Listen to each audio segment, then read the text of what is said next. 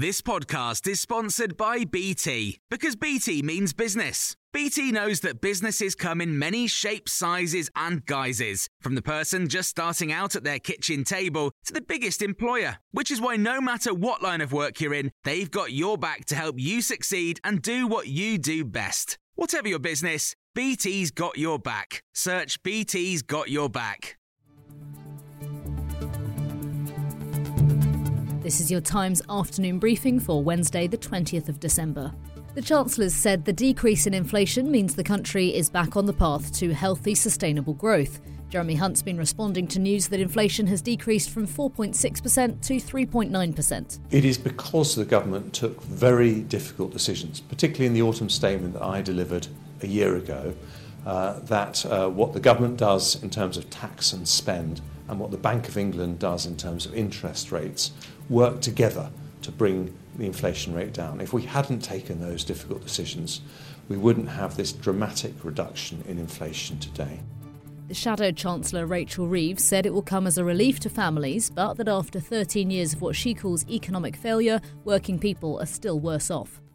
The Work and Pensions Secretary, Mel Stride, has told Times Radio that junior doctors who are striking in England today are causing great anxiety and suffering to people. They're striking for three days this week and six days in January. Age U K's chief executive, Paul Farmer, told Times Radio the elderly are suffering from the lack of care. This row has been going on for such a long time that I think it's easy to forget that it's older people whose health is deteriorating often as a result of their inability to be able to go to cancelled appointments, to cancelled operations, and the impact that that's having on the lives of many, many older people uh, this year. The British Medical Association says it's trying to save the N H S by making sure staff are paid better and therefore don't leave the country. Sumi Manarajan, Deputy Chair of the B M A U K Doctors Committee, spoke to our reporter on the picket line. If the government come to the table and offer us a credible offer, we're willing to call off strikes today. Unfortunately, they haven't done that, and that's why strikes have gone ahead. We've been in dispute with the government for fourteen months now. That's fourteen months the government has to come to the table with an offer, and unfortunately we haven't got there yet. It, only time will tell how long it will take them to come to the table. The leader of Hamas has travelled to Egypt for talks on a fresh ceasefire in Gaza. It comes as Israel's president has said his country is ready for another humanitarian pause. The discussions, which are described as intensive, focus on the release of hostages being held by Hamas and Palestinian prisoners being held by Israel.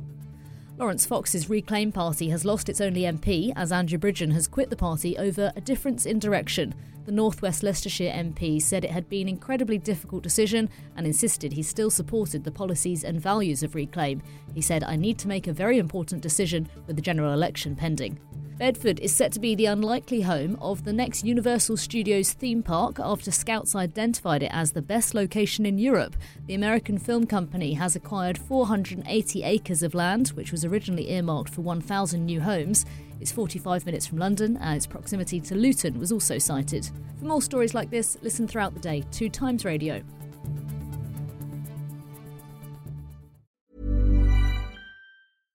Hi, I'm Jane Garvey. And I'm Fee Glover. Off Air with Jane and Fee is going live. We are taking to the stage at the amazing Crucible Theatre in Sheffield on Friday, the thirty-first of May. It'll be a night full of surprises. We'll have a special guest, we'll involve you in the audience, and we'll embarrass ourselves. You really won't want to miss it. Well, the surprise is we don't yet know what's in it, so it genuinely is a night of surprises. Well, you've surprised me already. Uh, it's not just us. Our live show is part of an exciting new podcast festival called Crossroads, which is taking place in some really amazing venues across Sheffield from the thirty-first of May to the second of June. So other podcasters that you'll be able to see include Katie Price, Catherine Ryan, Romesh Ranganathan and the original Adam Buxton. But there's also a whole host of free fringe events, family shows, surprise acts and after parties that Jane and I haven't yet been invited to. I'm sure it's only a matter of time. Head to crosswires dot live for tickets and more information.